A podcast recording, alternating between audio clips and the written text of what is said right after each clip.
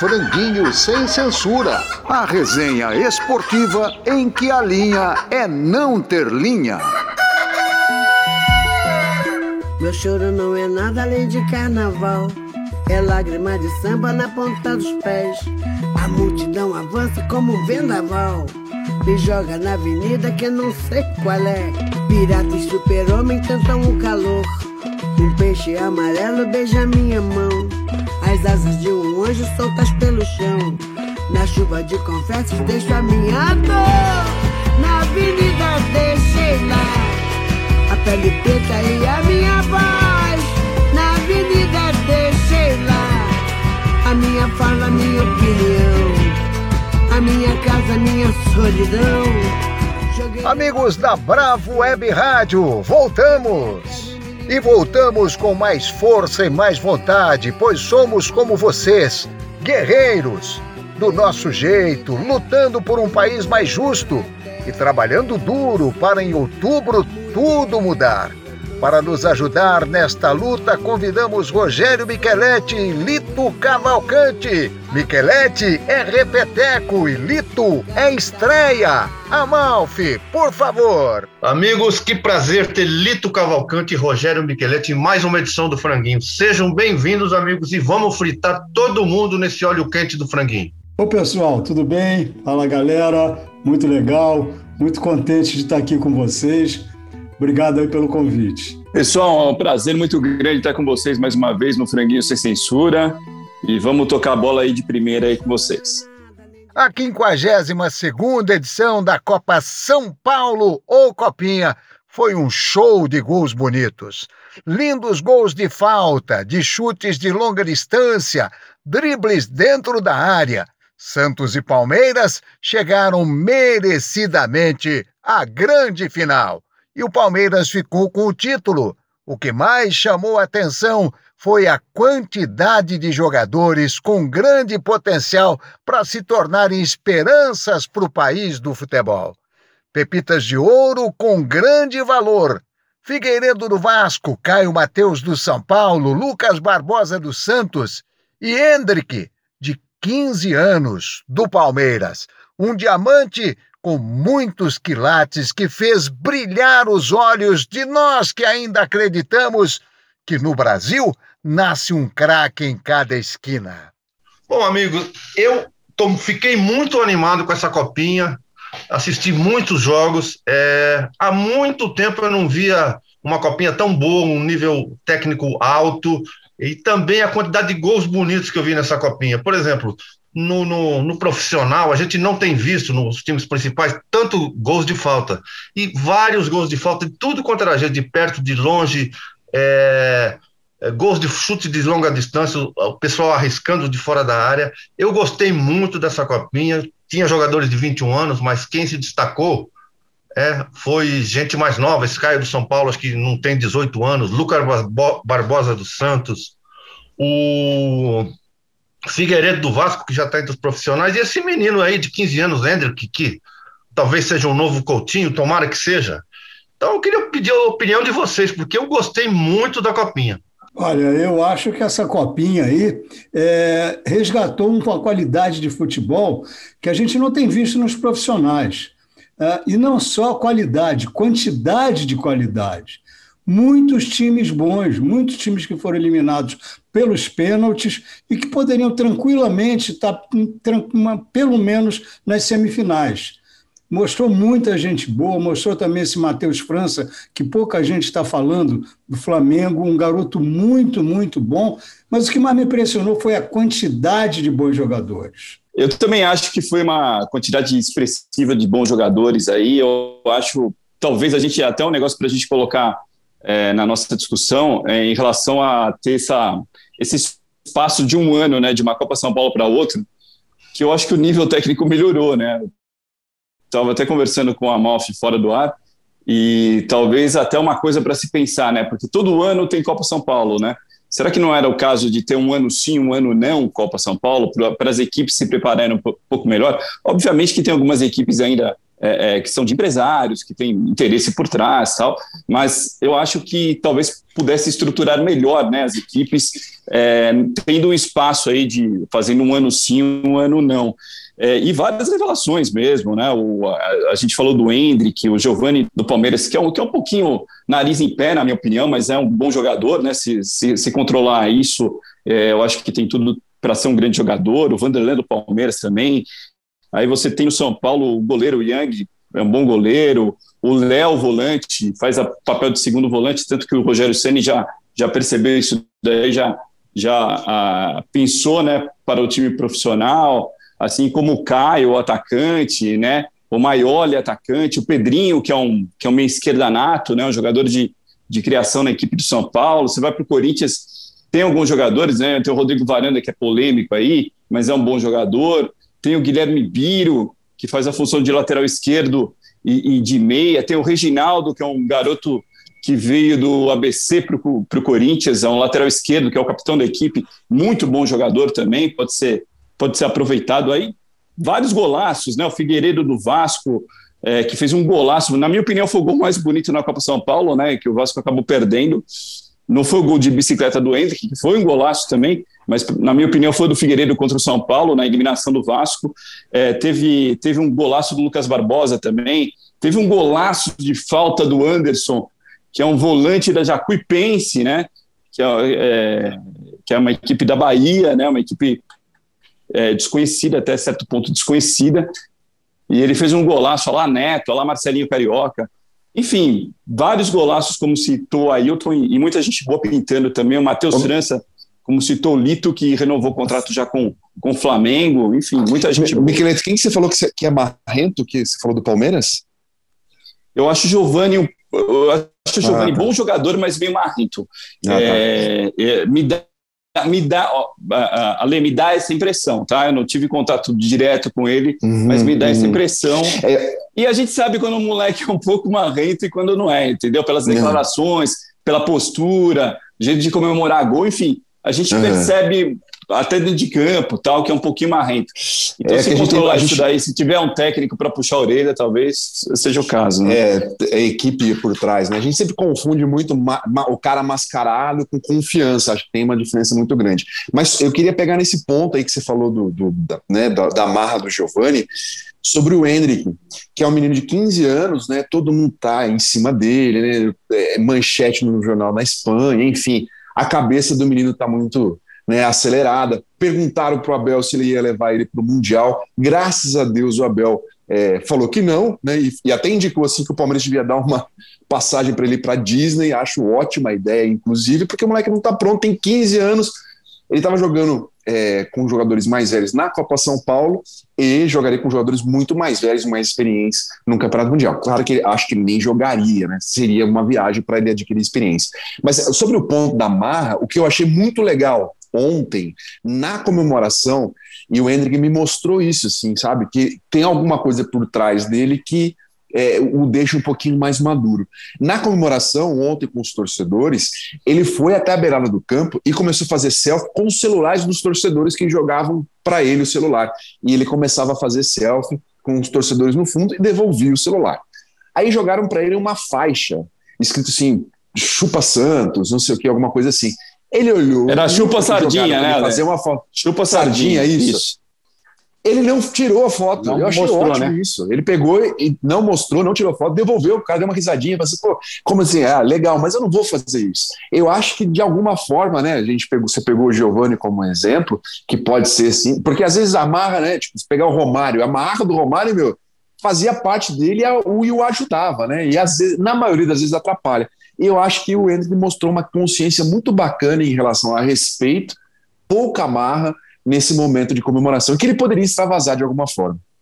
Olha, eu, eu particularmente, eu sempre fiz é, é, Copa São Paulo, eu sempre gostei da, das quartas em diante. Eu achava que os primeiros jogos eram terríveis, e são, né? Que há muita diferença de um time a outro, mas esse ano aqui eu sou obrigado a, a mudar um pouquinho a minha opinião, porque é, eu achava que tinha time demais, e acho que tem mesmo, né? Então é muita política, tem gente que paga para participar, a federação não é tão honesta assim, aquela coisa toda que a gente conhece, os meandros do futebol. Mas realmente a participação também é, é uma evolução. É, o intercâmbio é sempre necessário e também pode ajudar muito jogador que talvez tenha saído aí na primeira fase, mas já tenha tido uma experiência legal de vida e de competição. Eu acho que a base não é para ganhar título só. Eu sou contra aqueles caras que falam assim, ah, a base não é para ganhar. Não, disputar uma final também é, é, é, é, é avanço na, na sua vida, é experiência, como não? Ganhar e perder é também experiência para o futuro. O time do Santos merece parabéns pelo que fez, chegar até a final, só que pegou um time muito superior, não dá nem para discutir a derrota do Santos. O Santos perdeu e perdeu bem para o melhor time da competição e talvez um, das melhores, um dos melhores da história da Copa São Paulo. O Palmeiras foi muito bom o Palmeiras ganhar do jeito que ganhou, embora eu sendo santista, eu reconheço, porque o Palmeiras tem feito um trabalho honesto na base desde o Paulo Nobre em 2014. Antes a base do Palmeiras tinha dono, hoje a base é do clube. E já tem tido frutos extraordinários, jogadores que já estão jogando aí no time de cima, e vários desses também vão virar. Se não no Palmeiras, pelo menos em outro lugar. E essa é a, a matriz do futebol brasileiro: formar jogadores. Como diria o nefasto Grondona, o argentino, nascem jogadores do Brasil como nascem vacas na Argentina. Então é, é bom a, a aproveitar esse manancial e trabalhar pelo bem do futebol brasileiro.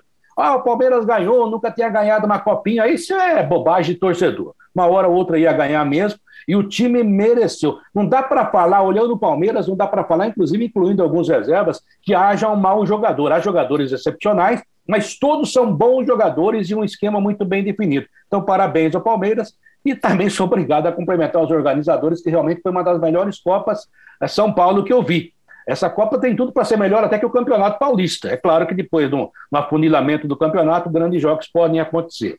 Sobre o Hendrick, eu sei que o tema não é esse, mas é, eu fico ainda não tenho opinião Não, é totalmente... sim, Quartarolo, é sim, é sim. Para a gente encerrar com o Hendrick, acho que é a melhor coisa, porque foi a melhor ah, coisa. Legal. É o Hendrick. Não, eu, eu achei que o tema ainda era a Copa São Paulo para depois passar para o Hendrick. Então, sem querer, vou abrir um espacinho aqui rapidinho, um espaçozinho rapidinho. É, o Hendrick, de temas. É, o Hendrick, o Hendrick ir ou não para o Mundial. Eu, na verdade, tem hora que eu acho que tem que ir, tem hora que eu acho que não tem que ir. Eu entendo, eu entendo o que disse o Abel Ferreira. Mas a pergunta que eu faço, ele é pior que o Breno Lopes? Ele é pior que o Daverson? Ah, ele só tem 15 anos, mas com 15 anos ele joga mais que esses caras experientes. Se ele continuar nesse nível, porque ele tem que evoluir, é claro. Se ele estiver jogando daqui a cinco anos o mesmo que joga hoje, ele vai ser um Gabriel Jesus um pouco pior. O jogador tem que continuar evoluindo, pelo menos até uma certa idade. Mas ele é muito, muito acima da média. O Coutinho estreou com 14 anos no Santos. Eram outros tempos, é claro que eram. Agora, um jogador desse nível que não sente o jogo, sei lá, é, o Palmeiras tem, no, no ataque do Palmeiras hoje só tem o Dudu acima da média. E que possa competir com ele hoje. Talvez no futuro, não. Ele seja melhor que o Dudu. Então, não sei. Talvez devesse levar, sei lá, não escrever, ficar lá olhando o Mundial, conviver. Eu, olha, pensando bem, 15 anos de idade, fazer o que ele faz, ele já é jogador para muito lugar aí para 22 anos de idade. Parece o Ronaldo quando apareceu no Cruzeiro. Ele me deu uma entrevista no jogo contra o Palmeiras aqui no, no Parque Antártico. O Cruzeiro até perdeu o jogo. Aí o Mazinho, que jogava no Palmeiras e jogou bola demais, falou assim para mim: Ô Quartarolo, quantos anos tem esse moleque? Eu falei: ele disse que tem 16. Ele falou assim: não é possível, é gato. Ele faz coisa de 20 anos de idade. Então, é, é para pensar, viu, gente? Só queria falar uma coisinha. É, sobre a Copa ser muito grande, 120, a Copinha, 128 times, de fato é. Mas esses 128 times dão oportunidade de surgir um personagem como o Tomate. Só isso. Verdade, verdade, tem razão.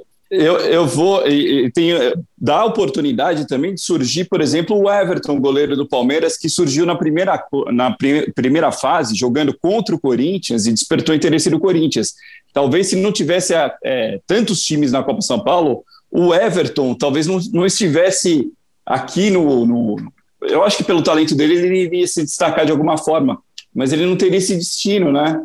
Então, às vezes, algum time, alguma joia aí aparece em times menores. Eu acho que, que acaba valendo, apesar do, dos empresários se enriquecerem, né? Às custas disso, né? Muitos empresários se enriquecerem às custas disso, mas eu acho que vale. É, só, só o empresário é a prostituta posso... do futebol, é a profissão é, mais velha é. do mundo, não vai Agora, mudar. Não vai mudar. Agora, só, só um detalhe: o Palmeiras mereceu ser campeão, mas eu fui contra o jogo ser na casa do Palmeiras, o Palmeiras temando. Isso daí nunca existiu na, na Copa São Paulo, isso daí eu achei um absurdo. É, mas não tem o Pacaembu, né, Miquel? Outra, eu, sou, eu sou Santista, se jogasse não, não. no Belmiro, tomava também. Meu chateau e encontrasse aquela mulher que você gostou, será que tinha coragem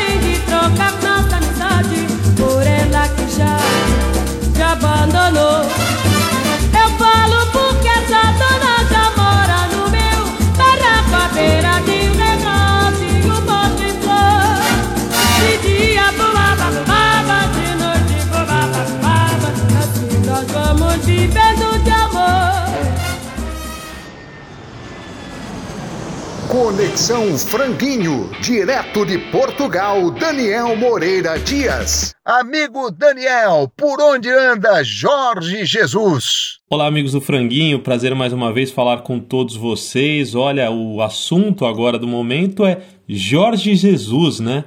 Por onde, por onde anda o gajo? Que tanto se fala aí no Brasil, principalmente quando o Flamengo estava à procura de um treinador, mas também o Atlético, né, que chegou a fazer, o Atlético Mineiro chegou a fazer uma proposta oficial, mas ele pediu tempo para pensar e o Atlético não quis esperar, mas afinal de contas, por onde, por onde anda o Jorge Jesus durante esse período desde que foi demitido do Benfica? Olha, o que dá para se dizer é que ele anda muito bem, viu? Porque a última notícia que saiu aqui nos jornais portugueses é que o Jorge Jesus aproveitou esse tempo agora para descansar. Foi com a família aqui para a praia de Caparica, aqui que fica na, na, na, Grande Lisboa, né? Na região praiana, e está lá descansando com a família, onde ele tem uma casa, até porque para ser demitido do Benfica, é, o clube e, e o treinador acertaram que o Benfica pagaria os salários do Jorge Jesus até o final de, do, do, contrato, né, que seria em julho deste ano. E, e, esse valor gira em torno de 3 milhões de euros, ou seja, na cotação atual, algo em torno de 18 milhões de reais para o Jorge Jesus ficar três meses em casa sem fazer nada. Ou seja, ele não deve estar muito preocupado que ele está sem emprego neste exato momento. Mas é claro que a partir de julho quando principalmente abre o mercado de novo aqui europeu, ele deve estar à procura de algum novo clube. É, na Europa, obviamente que ele não tem mercado nos grandes clubes europeus. Aqui em Portugal, talvez, mas essa última passagem dele pelo Benfica é, deixou muito português com é, temeroso com o Jorge Jesus se de fato ele, ele já é o treinador que já foi no passado e, e, na verdade a passagem dele pelo Flamengo só resgatou isso, mas na verdade o português já não cria mais tanta confiança no Jorge Jesus. É, agora, diria eu que ainda o maior palco para uma volta possível do Jorge Jesus ainda seria o futebol brasileiro, principalmente, é claro, o Flamengo, que já tem um treinador. É claro que o Jorge Jesus não, não vai estar gorando o trabalho do, do companheiro dele, o Paulo Souza, mas evidentemente todo mundo sabe se tiver algum problema ali no início do trabalho do Paulo Souza, o nome de Jorge Jesus vai ser gritado constantemente pela torcida, ainda mais agora que ele está sem emprego. Agora, aqui na Europa, já, já, já se diz que talvez o, o Fenerbahçe tenha interesse nele, mas seriam mais clubes assim de um segundo e terceiro escalão europeu. Então, pelo dinheiro que o Jorge Jesus tem guardado já graças ao Benfica e, e, com essa possibilidade sempre ter um mercado brasileiro ali a, aberto para ele, eu não acho que ele teria pressa não para achar um novo clube e acho sim que futuramente, quem sabe, a gente ainda possa ouvir Jorge Jesus de volta no Brasil. Mas isso a gente vai saber só daqui a três meses, por enquanto ele só está curtindo a praia e os milhões guardados no bolso, pessoal. grande abraço, até a próxima.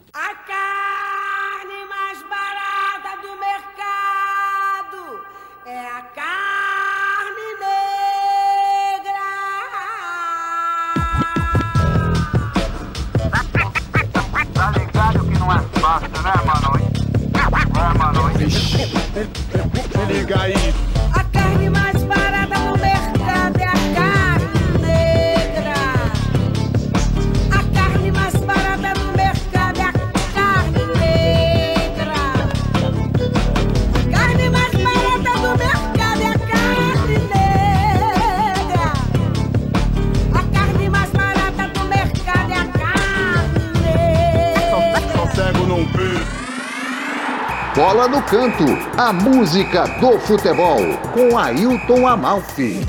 Amigos, o franguinho de hoje está recheado com a voz de Elza Soares. A voz que vinha da alma, a voz que vinha do coração. Nessa canção, Garrincha a Alegria do Povo, Elza canta com a voz, com a alma e com o coração. Ela começa a gravação dizendo: Para você, neném. Eles se tratavam carinhosamente como neném e crioula. Pra você, neném.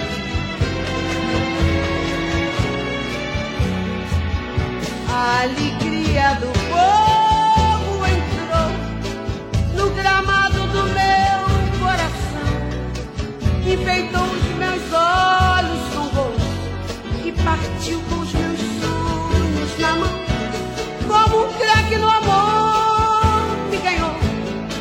envolveu nos lençóis da paixão. Foi a linha de fundo e centrou sobre a área do meu coração. Era um doce menino, falava com os passarinhos. Traçava na vida o destino da bola e dos meus carinhos. Canção lançada em 1985 no lado B de um compacto simples. Alguém ainda lembra o que era um compacto simples? Seus dribles perfeitos abriam caminhos para tantas vitórias. No olhar cristalino, o brilho de uma lua acesa carregava a pureza das águas de uma correnteza.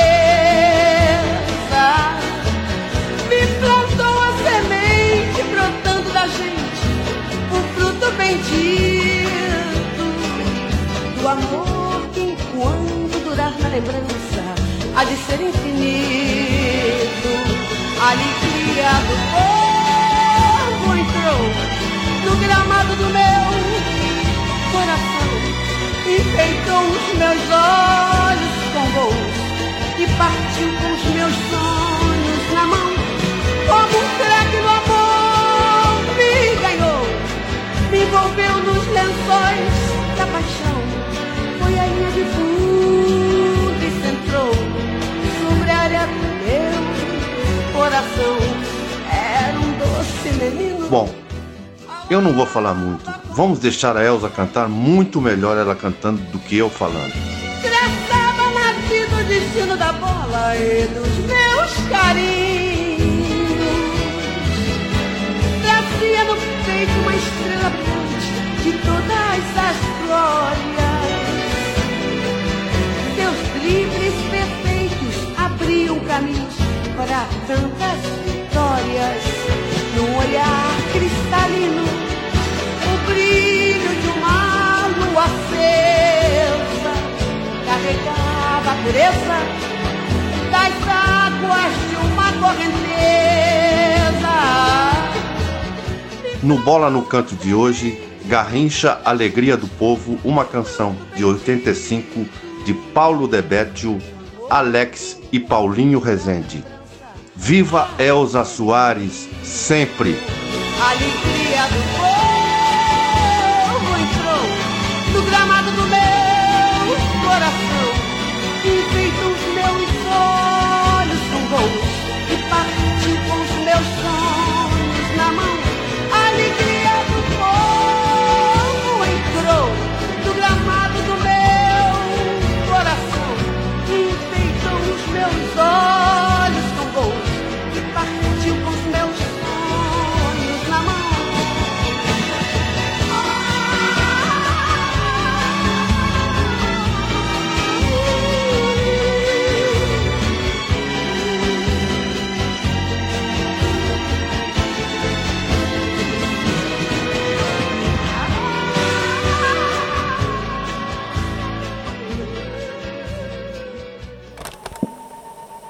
Franguinho Retrô, com Tonico Duarte. A crônica sem censura. I see trees of green.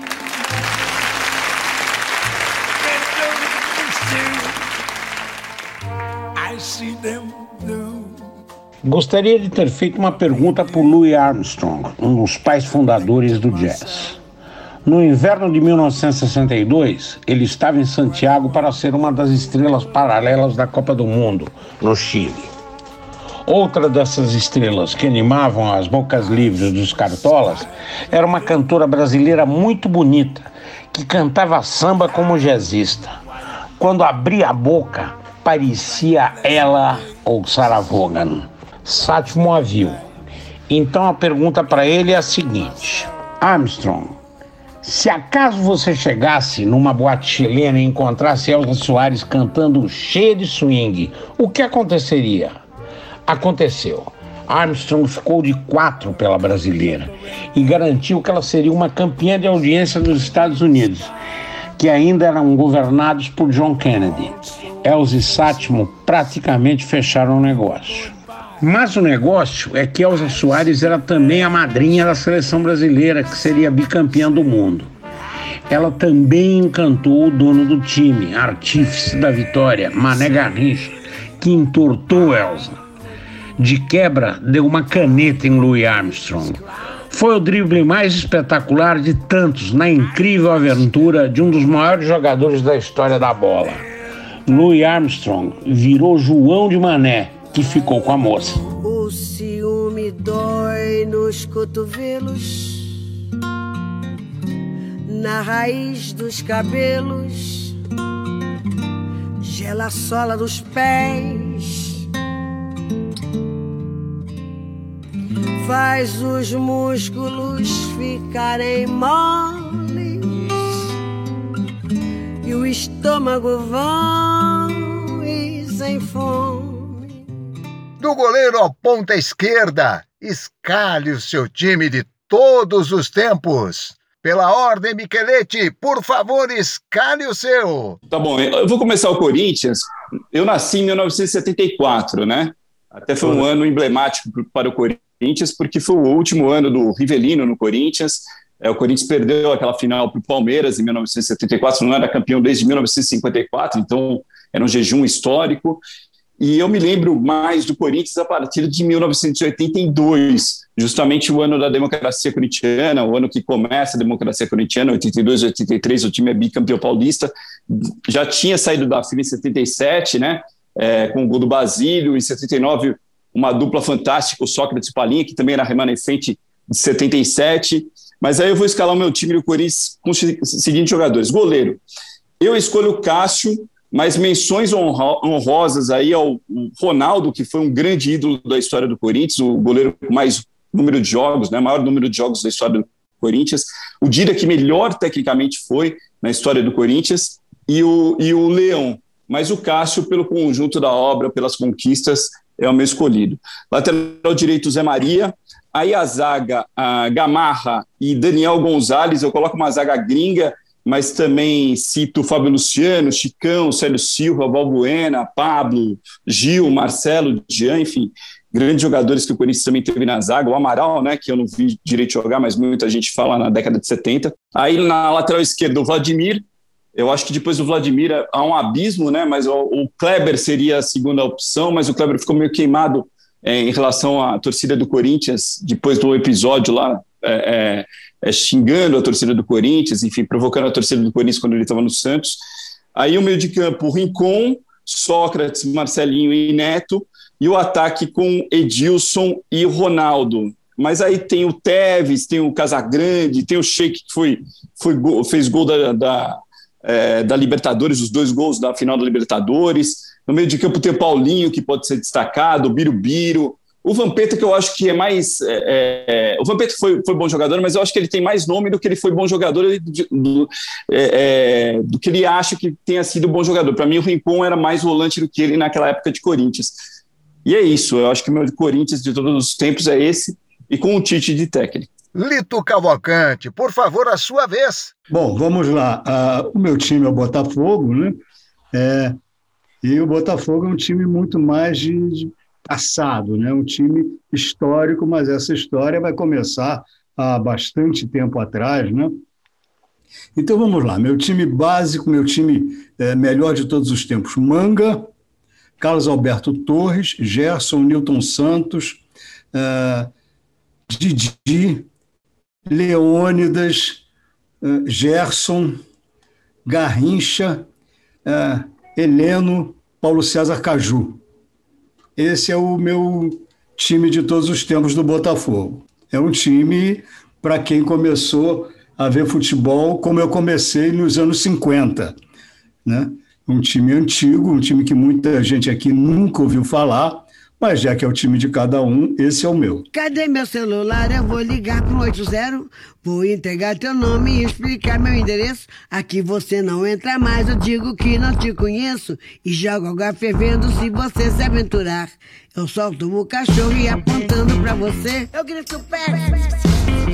Eu quero ver você pular, você correr na frente dos vizinhos. Você vai se arrepender de levantar a mão pra mim. Cadê meu celular? Eu vou ligar pro 80. Vou entregar teu nome e explicar meu endereço. Aqui você não entra mais, eu digo que não te conheço. E jogo água fervendo se você se aventurar. Eu solto o cachorro e apontando pra você, eu grito Pex. Eu quero ver você pular, você correr na frente do vizinho. Você vai se arrepender de levantar a mão pra mim. Dois ou um. Três craques. Só pode escolher um.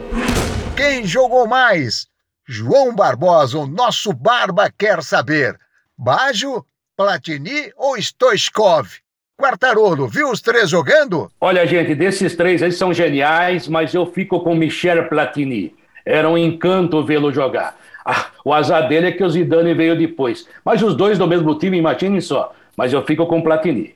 Platini, para mim, Platini. Bom, gente, desses três é difícil. Aqui a Malfi falando. Eu. Três craques pela plástica e pelo, pelo futebol lindo que a gente gosta de ver jogar. Eu acho que o Platini. Mas os outros dois jogaram muita bola também. Mas eu vou de Platini. O Bad merecia ganhar, né? Pelo aquele pênalti, né, cara? aquele pênalti foi muito importante para a gente. Mas eu também, também concordo, concordo totalmente. Acho que o Platini foi muito mais plástico e concordo mais ainda porque o que o Zidane jogou depois dele foi um absurdo. Eu acho que tem aquela partida de 2006 na Copa do Mundo, Brasil e França, com o gol do Henry. Acho que foi uma das exibições que eu vi um atleta mais se destacar pela é, participação individual. O que ele jogou, aquele, aquela partida, ficou para mim marcada como assim nível.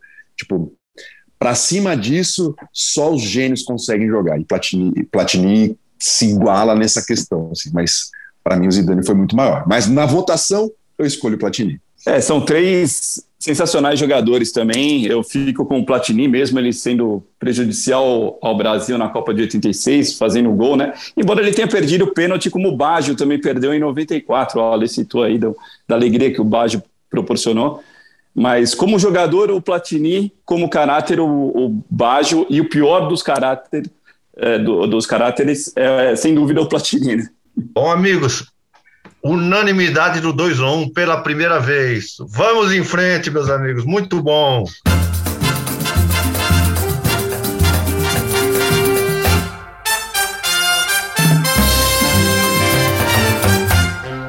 mulata assanhada que passa com graça, fazendo pirraça, fingindo inocente, tirando o sossego da gente. Ô oh, mulata assanhada que passa com graça, fazendo pirraça, fingindo inocente, tirando o sossego da gente. Ô oh, mulata, se eu pudesse, e se meu dinheiro desse, eu comprava sem pensar este céu, esta terra, este mar. Ela finge que não sabe que tem feitiço no olhar. Plantão do Franguinho. O plantão do Franguinho sem censura informa. Gabriel Medina está fora do início do campeonato mundial. Meteu um atestado dizendo que está à beira de um ataque de nervos. Me segura que eu vou dar um troço. O governo determinou que a briga de Yasmin Brunet, mulher de Gabriel, e a sogra dela, Simone Medina, seja acompanhada pela ministra da Família, Damares Alves. Moreninha linda, moreninha boa, quer se casar comigo, ser minha patroa. Sai para mulato, bela fêmea, passo, casar contigo é coisa que eu não faço. Eu tenho a grana e minha cor não pega. Só mesmo a sua grana vai me interessar. Mas pra botar a mão na minha grana, você tem que rebolar, rebolar, rebolar. Moreninha linda, moreninha boa. Quer se casar comigo, ser minha patroa? Sai fora, mulato, bela assim me faço. Casar contigo é coisa que eu nem faço. Uh! Eu tenho a grana e minha cor não pega. Mesmo a sua grana não vai me interessar. Mas pra botar a mão na minha grana, você tem que rebolar, rebolar, rebolar. Ah, mulata civil está me maltratando. O rebolar é novo modo de xingar. Fique sossegada que não é maltrato. É um ditado novo, é jeito de dançar. Mas se papai souber disso, se zanga, vai lhe chamar de feio, vai lhe arrebentar. Ah, Mas pro seu pai bater nesse mulato, também tem que rebolar, rebolar, rebolar. Franguinho Repórter. Uma entrevista chapa quente. A palavra mordomia foi acrescentada ao nosso português coloquial por conta do nosso entrevistado de hoje, o repórter Ricardo Cocho. Vamos chamá-lo de repórter mesmo, a categoria mais nobre do jornalismo. Mordomia era um jargão burocrático significando as benesses que o cargo traz para o ocupante dele. No inverno de 1976, em plena ditadura, governo Geisel, Ricardo descobriu e publicou no jornal O Estado de São Paulo como se locupletavam ministros e outros funcionários de primeiro escalão em Brasília. Hoje é carne de vaca, mas estamos falando de centenas de quilos de filé mignon, lagosta, uísque escocês e outros itens que apenas imaginamos. Ricardo ganhou o prêmio ESSO de reportagem com isso. Ele está com 73 anos, também passou pelo Jornal da República, Folha de São Paulo e foi assessor do presidente Lula. Único repórter a cobrir o último jogo de Garrincha, o São Paulino irredutível.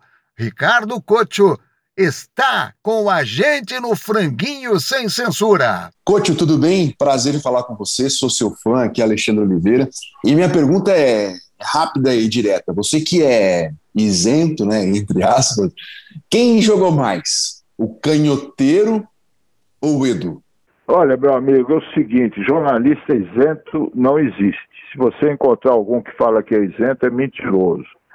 Todo jornalista tem suas posições, tem, deve ter lado, né? E é o meu caso também, isso em tudo, desde o futebol, religião, política, tudo. E respondendo a tua pergunta é o seguinte: não dá para comparar, eh, comparar o canhoteiro com mais ninguém a não ser o Garrincho. Igual o canhoteiro, só tivemos o Garrincho. Ricardo, é o Tonico Duarte, que trabalhou com você no Estadão, aprendeu com você no Estadão, né? E depois no Jornal da República. O que, que te deixa mais indignado? O Ministério do Geisel, que te rendeu um prêmio ESSO em 76, com aqueles caras se locupletando, locupletando, desculpe, com, com o que ficou conhecido como mordomia, ou esse Ministério de Loucos do Mal do Jair Bolsonaro? Olha, não dá para comparar, não. Com todas as restrições ao governo militar né, do, do Ernesto Geisel, mas isso que está aí agora, essa quadrilha de dementes, né, de acelerados que nós temos nesse governo, não dá para comparar. Sabe, eram mais qualificados os ministros do Geisel sabe? Eles sabiam falar português, eles, eles tinham um projeto de país. A grande diferença é essa: eles tinham um projeto de país. E esse governo não tem, eles têm um projeto de destruição do país. É um bando de alucinados, aloprados, que estão destruindo o país. Ricardo, prazer, é o Rogério Micheletti. E a minha pergunta é a seguinte: quando outubro chegar, o campeonato vai ter segundo turno? Olha, pelo cenário de hoje, não mas não dá para cravar isso num país como o nosso, com, sabe, com os políticos que nós temos, com sabe, não, não dá para cravar, né? Tudo indica que sim, que o Lula pode ganhar no primeiro turno. Mas eu, eu escrevi ontem, né, um, uma coluna no, no UOL dizendo isso, né? Agora se juntaram todos para bater no Lula. né? E, e, com apoio de setores da mídia também. Né? Ontem o Estadão fez um editorial dando um roteiro para como derrotar o Lula. Né? Então vai ser uma guerra terrível. Eu não sei qual vai ser o resultado. Aí não é querer ficar em cima do muro, não, mas ninguém pode saber. Se fosse hoje a eleição, seria o Lula eleito no primeiro turno. Mas até outubro, muita coisa vai acontecer. Fala, Ricardo. Aqui é o Lito Cavalcante. Quanto tempo, hein? Ricardo, Brasília está infestada de militares. É, você acha que o Lula vai governar tranquilo se não mandar prender gente já na tarde da posse ou ele governa de qualquer jeito? Eu me lembro que quando começou o primeiro governo do Lula, que eu trabalhava com ele, me perguntavam isso, né? Por que, que o Lula não manda prender fulano, não manda prender esse aí, tem que prender, não sei o que e tal. Aí eu tentava explicar que presidente não manda prender ninguém, né? Presidente é, tem que administrar o país. Quem manda prender e soltar é juiz, delegado, né? É claro que para poder governar o país com mais calma, esse pessoal todo que está no governo Bolsonaro hoje tem que ser processado, né, julgado e, se for o caso, preso. Né? Seria melhor para o país. Mas isso não depende do presidente da República, depende da justiça. Ricardo, que prazer em falar com você, hein? Né? Não é todo dia, um dia disse isso para o Obdúlio Varela. A única vez que eu entrevistei, ele já estava velhinho lá é, em Montevidéu. Não é todo dia que a gente entrevista a história. E você é uma história do jornalismo e também da política desse país, por que não? Ricardo, mas falando de futebol agora. Ricardo, por que você acha que o São Paulo, campeão de 57, é o melhor tricolor de todos os tempos? No seu time não haveria lugar, por exemplo, para um Roberto Dias ou para um Pedro Rocha? Ah, no meu time ideal tem lugar para um monte de, de, Roberto Dias eu era ídolo dele, pô, o cara fantástico, Pedro Rocha e tantos outros, né? Mas se me pedem um time do São Paulo para falar, é o, o, time que eu lembro é de 1957. Não só porque era um timaço, né, que jogava muito futebol com Zizinho, Canhoteiro, Mauro, Desorde, Poi, grande goleiro, mas também porque foi o, o, último jogo que eu vi com meu pai, que morreu pouco tempo depois. Foi a decisão do campeonato entre o São Paulo e o Corinthians, no Pacaembu. São Paulo ganhou de 3 a 1 né? Aconteceu de tudo naquele jogo. Para mim é um jogo inesquecível. Foi a, a tarde das garrafadas, né? Uma guerra de garrafas ali, foi ali que proibiram garrafa nos estádios, né? E eu me lembro, eu tinha uns 10 anos, eu me perdi do meu pai, né? Que ele entrou no meio da briga e fui encontrar com ele muito tempo depois, ensanguentado, cara. Foi, foi uma tarde assim de um moleque, né? Que, que não dá para esquecer. E aquele time, eu me lembro até hoje a escalação. Poi, Dessor de Mauro, Vitor, Dino e Riberto. Maurinho, Amauri, Gino, Zizinho e Canhoteiro. Foi um time fantástico. Nós tivemos outros grandes times no São Paulo, mas esse me marcou por, por esses motivos que eu te falei. Ricardo, por que, que a classe média, sobretudo a classe média paulistana, paulista, tem esse bode tremendo do PT, hein? Olha, isso aí é uma construção já tem bastante tempo, né, feita pela mídia de São Paulo, né, que é engraçado, porque no começo até o Estadão não, não combatia tanto o Lula tal, que não existia o PT ainda. Depois que o Lula criou o PT, ele virou inimigo de classe, né? E aí se fez campanha de todo tipo, as mais sólidas que você pode imaginar. As fake news não são de agora. As fake news são da primeira campanha do Lula em 82, quando diziam que ele tinha casa no Morumbi, andava de helicóptero, mil mentiras, né? E, e é, é, um problema, eu acho, hoje, depois de ter trabalhado com o Lula, ter, ter feito a cobertura de muitas campanhas, que é um problema de classe mesmo. Eles não aceitam um nordestino, operário, sabe, que não é da turma deles ser presidente do Brasil. Esse é o problema. Nunca aceitaram e não vão aceitar. Coutinho, eu queria saber o seguinte: aonde o encontro entre futebol e política se torna algo inevitável? Afinal de contas, a gente pode dizer que futebol também é política? Tudo é política, tudo, tudo na vida, tudo que a gente faz, toda escolha que a gente faz tem a ver com política. O futebol também tem. Sabe, não dá para separar as coisas. A política é uma coisa, a vida é outra. A política faz parte da vida. E o futebol no Brasil é muito importante na nossa vida. Não dá para separar. Bom, Ricardo Cote, todo mundo aqui falou da, de você, de, da, da, sua importância para o jornalismo, e, e, eu acompanhei uma matéria sua pelo UOL, dizendo que você foi o último a acompanhar um jogo do Garrincha. Né? E, e como foi para você, do jeito que foi? Na matéria você cita que ele foi no ônibus tomando goles de conhaque no ônibus. É um jogo do Milionários, no interior de São Paulo. Acompanhar esse jogo para você foi um privilégio ou foi uma tristeza em ver o Garrincha daquele jeito? Olha, foram exatamente as duas coisas, né? Foram dois momentos, porque o Garrincha estava desaparecido, sumido, ninguém sabia dele. Aí o, o, o, diretor do jornal, do Jornal da República, o Mino Carta, mandou ir atrás dele. Me acha o Garrincha, que ia ser lançado o Jornal da República, número um. Né? Nós precisamos dar uma matéria com o Garrincha número um, se vira. Aí eu fui atrás dele e descobri que ele estava numa colônia de recuperação e tal, no, no Rio de Janeiro. E estava muito mal, eu percebi que ele estava muito mal. Aí, para me provar que ele estava bem, falou: o seguinte, domingo eu vou jogar lá na tua terra, lá em São Paulo. Me encontra no Hotel Danúbio no sábado, às tais horas, então que eu vou estar lá pegar o ônibus com a turma do Milionários, né, um time de, de veteranos, o cara. Eu achei que ele estava delirando e tal, mas por via das dúvidas eu fui lá para o hotel na hora que ele falou e ele chegou exatamente naquela hora, né? E já tinha tomado algumas. Aí no ônibus, ele os outros jogadores e tal também tomaram seus aperitivos como fazem todos os times de vaza, porque aquilo era um time de vaza, de veteranos e tal, né? E eu fiquei imaginando como é que ele vai entrar em campo. Que eu vi como é que ele estava na colônia, ele não, não conseguia andar em linha reta, né? E ele, tomou os negócios dele lá e dormiu no ônibus e, e entrou em campo.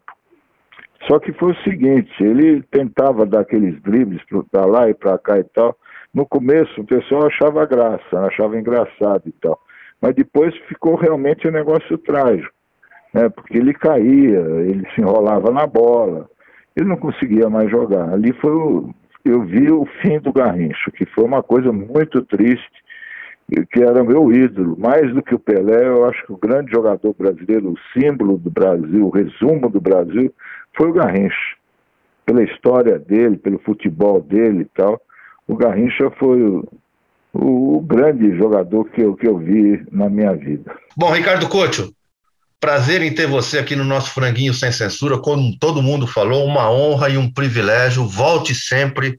Estamos sempre querendo ouvir suas lindas histórias, suas histórias importantes para o Brasil. Um grande abraço a todos os amigos do programa Franguinho Sem Censura e aos ouvintes, né? Eu acho que a gente falar de futebol, da vida e da política é sempre muito bom, né? Espero que vocês tenham gostado da nossa conversa aqui. Grão, o amor da gente é como um grão, uma semente de ilusão. Tem que morrer pra germinar, plantar em algum lugar, ressuscitar no chão nossa semeadura.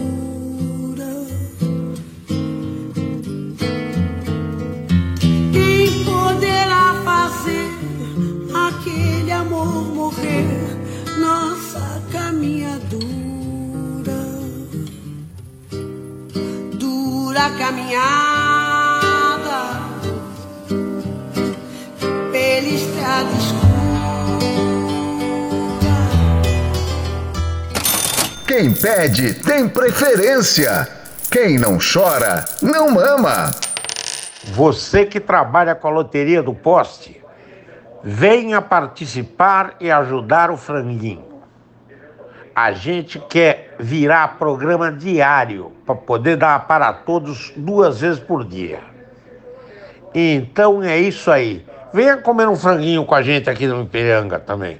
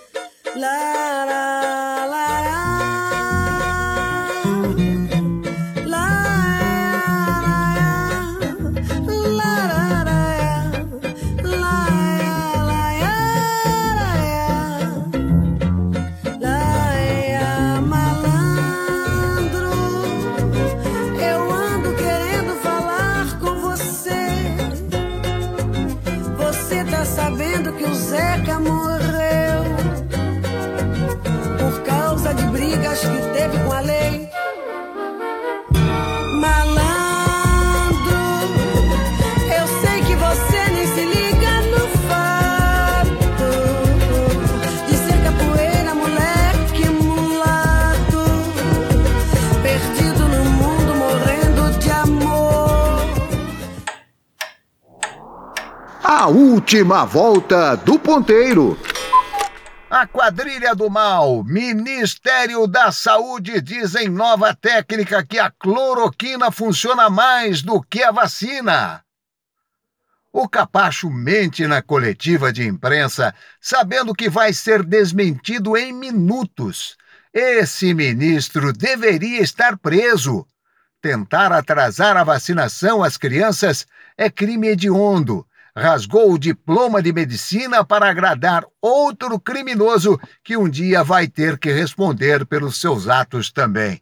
O diabo os espera para uma longa e penosa conversa. Eu queria, eu queria abrir porque eu vi uma charge que, que achei sensacional e que pode levar a pensamentos é, definitivos. A pessoa pode escapar do Zé Gotinha, mas não vai escapar do penadinho. Né? Tem que tomar cuidado. A vacina salva muito mais que um, um remédio que declaradamente pela medicina e pela ciência não funciona. É verdade, o diabo os espera com pompa e circunstância. O atual ministro Quiroga está completando a obra de terraplanagem que foi iniciada pelo general Pazuello no Ministério da Saúde. É o fim da picada. O Queiroga é, como disse um amigo meu, é de uma subserviência nauseante. Então, um matou e o outro está fazendo o trabalho de terraplanagem, né? Está esfolando.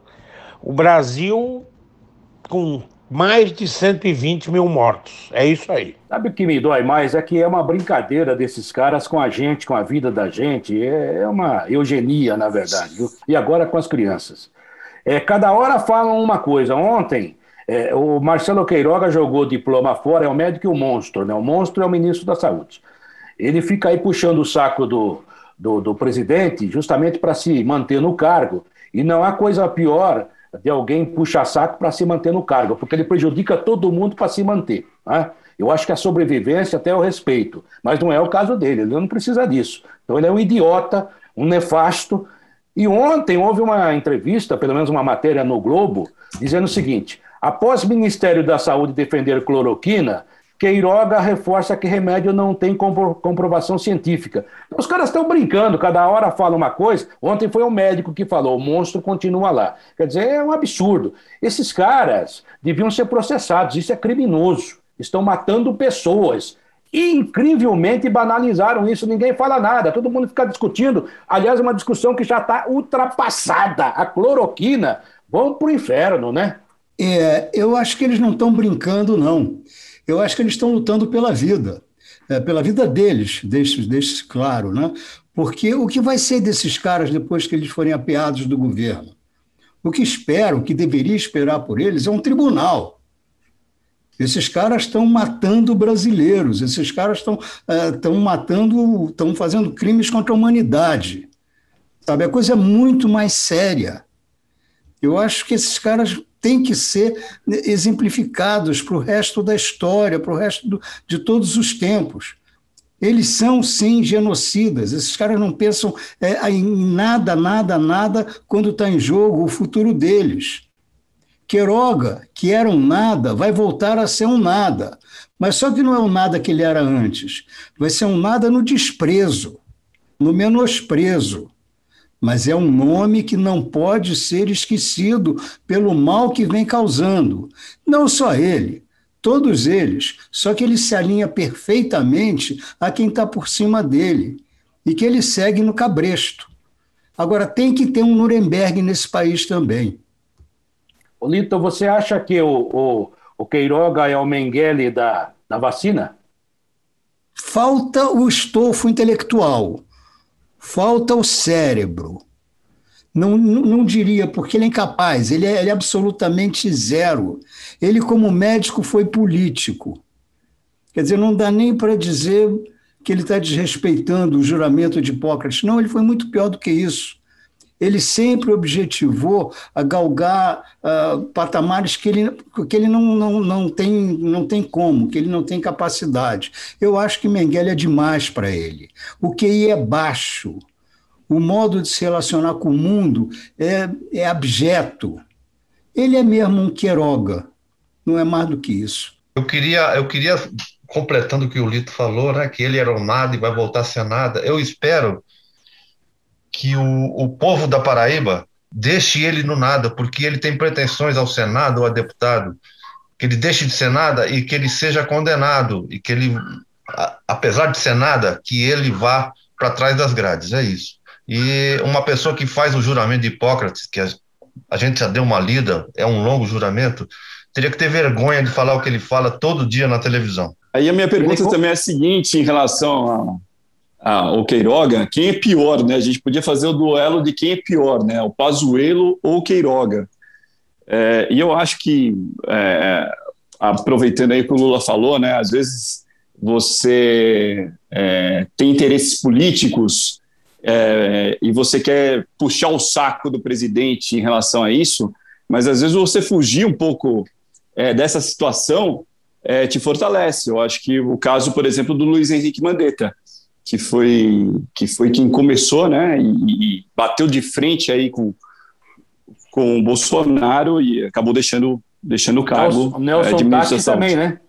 O Nelson Tati, é, também na sequência, né? E a gente achou que, inclusive, ele fosse seguir a cartilha do Bolsonaro e ele durou pouquíssimo tempo, né? É, o Nelson Teich e o Mandetta, apesar de eu discordar de muita coisa que eles fizeram antes, é... eles estavam sendo médicos, né? Estavam sendo técnicos, né? Pelo menos isso, né? Que é o que a gente se espera. E o... Eles foram aí... éticos, né? foram né? éticos, né? foram, foram, foram. Agora, o, o, o nosso querido Pazuello, que, que aceita passivamente ser chamado num, num, numa, numa, num comício que o, o Bolsonaro deu, não sei se foi em Copacabana, vou apresentar para vocês o meu gordinho. Quer dizer, ele não é nada mais do que meu gordinho, né? Do Bolsonaro. Eu, eu ainda acho que, o, que o, o Queiroga é mais deletério, é mais é, negativo. O, o Pazuello era aquilo, aquilo a gente olhava, via o gordinho dele, né? E, mas era um nada, sempre foi, nunca inspirou nada, ele não tinha capacidade de enganar ninguém a partir do momento que ele mesmo dizia, dizia que ele estava só obedecendo. O Queiroga não. O Queiroga é ofensivo. Ele é, ele é abjeto. Ele é, meu Deus, falta, falta adjetivo que possa ser colocado de uma forma aceitável aqui no ambiente. Mas eu acho que é o pior, o pior de todos. Bom, amigos, é, hoje o programa recheado, franguinho recheado de Elza Soares. Então, amigos da Rádio Brasil Atual FM, um bom domingo para vocês. Continuem ouvindo sempre a voz de Elza Soares. Ela diz que me deixem cantar até o fim e o franguinho vai falar até o fim. Deixe o franguinho falar até o fim. Ouçam Elza Soares que pediu me deixem cantar até o fim e ela cantou até o fim e vai cantar mais um pouquinho para nós. Bom domingo para vocês, ouvintes da Rádio Brasil Atual FM.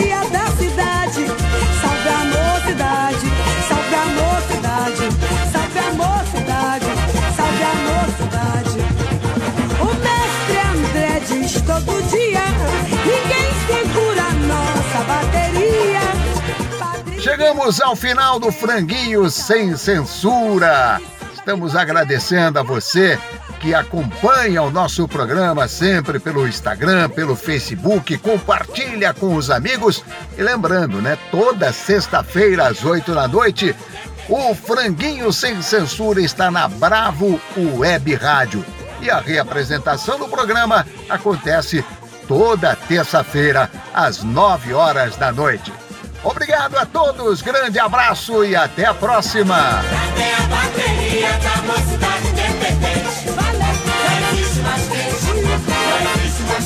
É festival do couro, alegria da cidade.